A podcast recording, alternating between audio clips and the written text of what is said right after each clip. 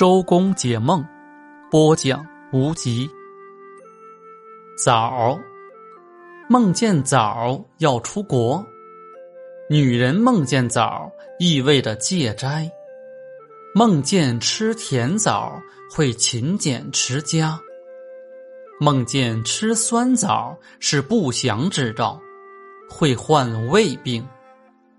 病人梦见吃枣不久会康复。旅游者梦见吃枣是凶兆，路上会发生车祸。